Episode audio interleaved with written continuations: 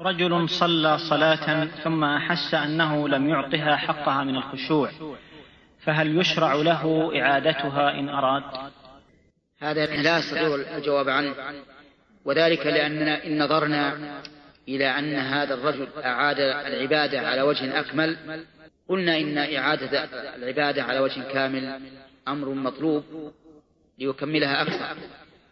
وإن نظرنا إلى أننا إذا فتحنا هذا الباب انفتح عليه باب الوسواس. وصار كلما صلى قال لعلي لم أحسن الصلاة ثم ينفتح عليه باب تكرار الصلاة الذي لا نهاية له. قلنا إن هذا يمنع فأنا أتوقف في هذا الأمر والأفضل الأفضل أن لا يعيد الصلاة ولو لتكميله ولكن يحاول في المستقبل أن يأتي بها كاملة حتى لا يفتح على نفسه باب الوساوس.